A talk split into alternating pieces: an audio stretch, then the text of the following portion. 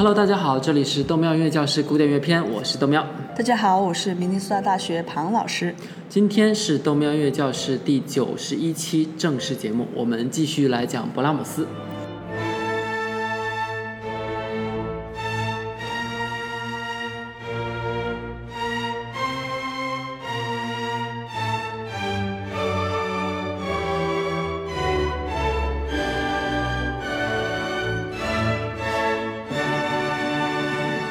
今天我们认真的拿出勃拉姆斯的第一部 D 大调小提琴协奏曲来看一看。一八七零年的时候，勃拉姆斯写过这么一段话：“我真的不应该写交响曲，你们根本不知道，当我听到后方巨人脚步的时候，那是一种什么感觉。”当然，这个巨人呐，指的就是贝多芬。正如其他十九世纪作曲家一样啊。勃拉姆斯也觉得贝多芬基本上就是堵死了他们这些后继者的一切可能性。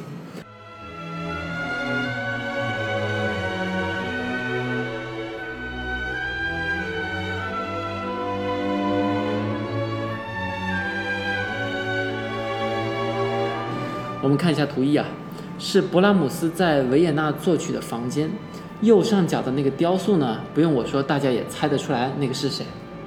但是。我又要说但是了，勃拉姆斯并没有停下他的脚步，他还是写了四部交响曲。我们上一期听了其中之一，在这期间呢，勃拉姆斯也写了他唯一的一部小提琴协奏曲，D 大调小提琴协奏曲。不过从小就被训练成一个钢琴家的勃拉姆斯啊，他根本是不会演奏小提琴的。彭老师啊。如果你不会演奏这种乐器，却要给他写一首协奏曲，那你该怎么办？盘他呀！我我以前给这个大提琴写协奏曲的时候，我就去买了一把大提琴。后来我写小提琴协奏曲的时候，我又买了一把小提琴。后来慢慢长大了，要自己挣钱了，就发现这个买买下整个交响乐团的这种做法根本就不现实。所以贫穷使人低头，所以我只能老老实实的去学这个乐器法。就比如说，很多乐器是这个触类旁通的。你学会了吉他，那么你对弦乐器也略有了解。如果你学会了一样管乐，器，那其他的管乐器你能也能够举一反三，所以把这个乐器的基本原理学会了以后，其他的你就可以交给你的合作伙伴，然后去给大家提建议。而且二十世纪网络，二十一世纪网络这么发达的情况下，你要找到一个同行去给你提点一下这个易如反掌的事儿。嗯，勃拉姆斯也找到了他的一位朋友，叫做 Joseph 帮忙。这位 Joseph 呢是一位小提琴家。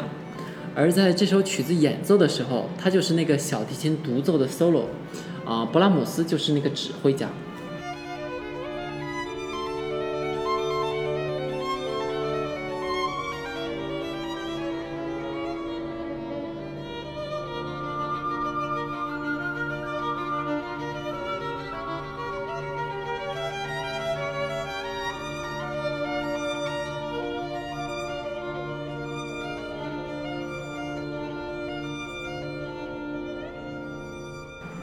在这部作品当中呢，勃拉姆斯在作曲的时候，运用了一种 double stop 双音的小提琴技巧。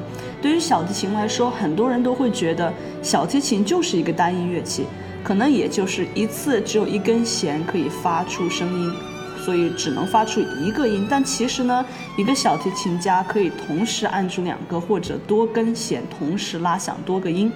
哎，这就像是钢琴里面的和弦一样。可以这么说，在这里我们用钢琴演示一下，大家试着听一下。这是单音，这是双音。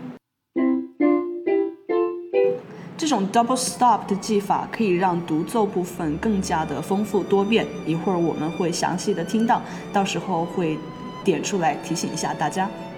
除此之外呢？勃拉姆斯在这部协奏曲的最后，保守的采用了一种我们非常熟悉的曲式——回旋曲式，也就是 A B A C B A。这说明它的用法还是非常的传统。不过呢，保守中有蕴含着创新，它采用了一种吉普赛风格的舞曲节奏。就像当年在维也纳的咖啡馆里面，和朋友边聊天边抽着雪茄，然后背景就有一种相当于匈牙利舞曲差不多的风格，比如节奏是哒哒哒哒哒哒哒哒。D 大调小提琴协奏曲的第三个乐章非常有名，曾经有一部电影叫做《血色将至》，讲的是石油大亨如何通过各种欺骗和算计，一步一步走向人生巅峰的。呃，零八年荣获奥斯卡八项大奖，大家有空可以去看看，里面就用了这个勃拉姆斯的第三乐章啊作为它的配乐。来表现地主和石油大亨之间对抗的这种关系。没错，之所以这么表现，是因为在十九世纪独奏协奏曲当中，独奏者和整个交响乐团是一种对抗的关系。当时有乐评人说啊，勃拉姆斯写了这部作品不是为了小提琴，而是为了对抗小提琴。有人听了他的评论之后又说。勃拉姆斯写这首曲子不是为了对抗小提琴，而是为了让小提琴去对抗整个交响乐团。最后呢，小提琴那赢了。浪漫主义时期的人都会为小提琴的胜利而喝彩，毕竟当时的人们喜欢膜拜英雄。我记得我第一次听这部作品现场的时候，是一位特别漂亮的女性小提琴家在对抗整个交响乐团。就仿佛这位漂亮的弱女子啊，最终在一次又一次的抗争中获得了胜利，有一种特别英勇的那种史诗感。那时候，独奏演奏家和交响乐团的感觉就是：我不管你做什么，我都能比你做得好。这种争强好胜的感觉啊，听着就特别有趣。嗯哼，我们说了这么多，还是来听一下这部作品的第三乐章，带着我们刚才学过的那些知识。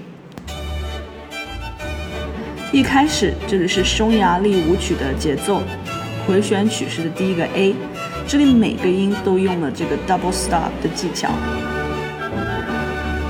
刚刚是小提琴，现在乐团开始有一种你来唱罢我登场的感觉。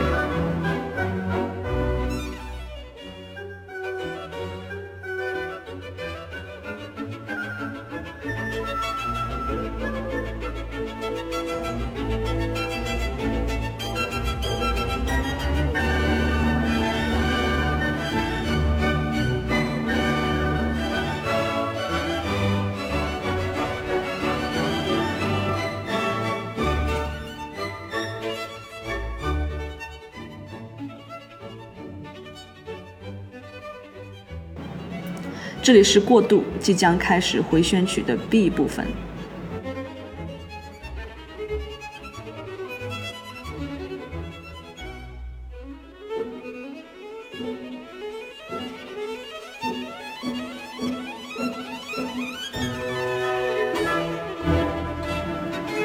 这里开始 B 部分，新的主题演奏开始，一样，小提琴和乐团交替进行。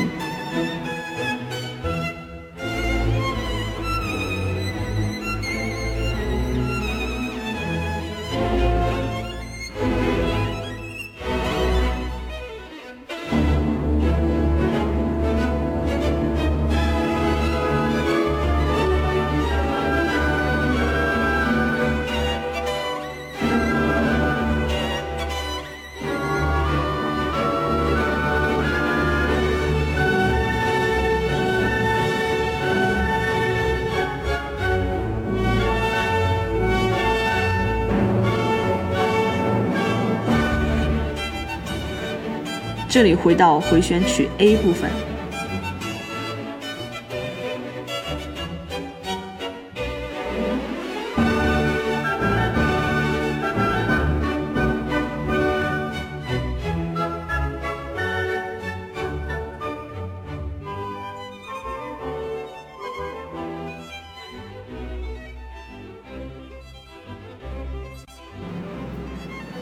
又到了过渡。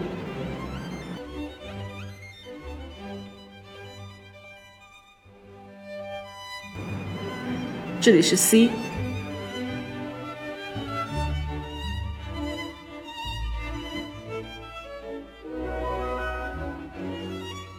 小提琴在用爬音的形式演奏如歌般的旋律。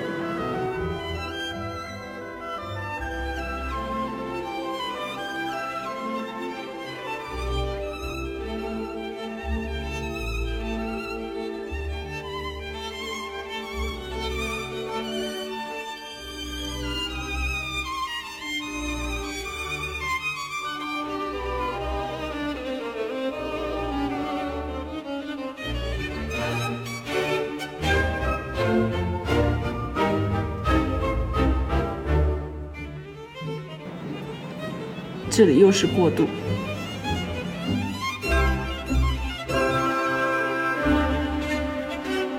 回到了 B 部分。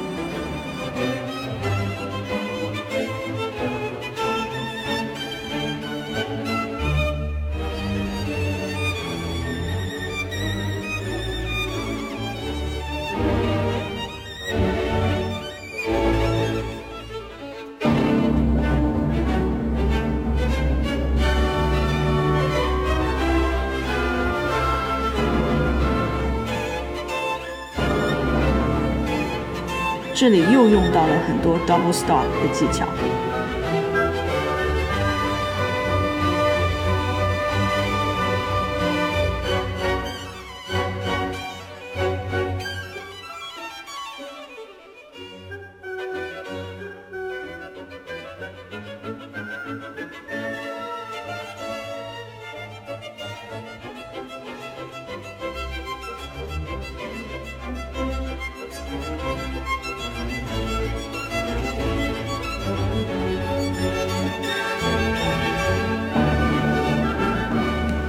回到 A 部分，管乐团用了很多很强的音 fortissimo。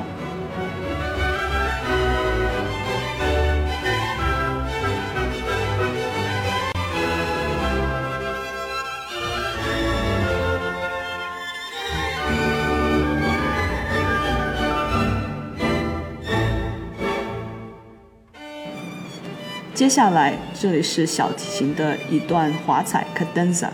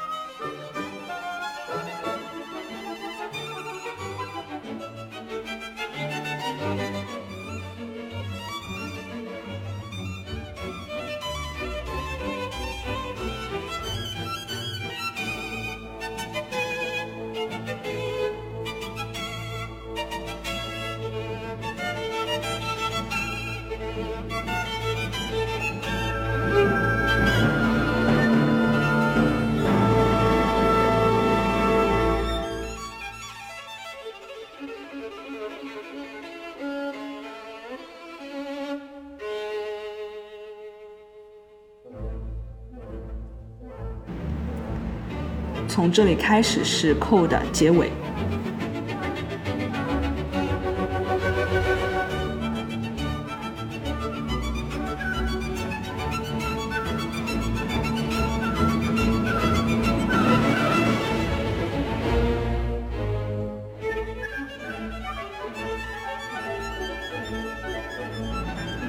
在一次又一次的交锋中，最后小提琴取得胜利。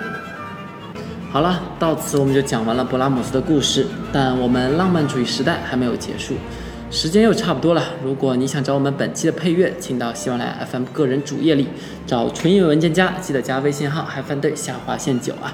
大家有空也记得关注我的微博，明尼苏达大学庞燕。我们下一期再见。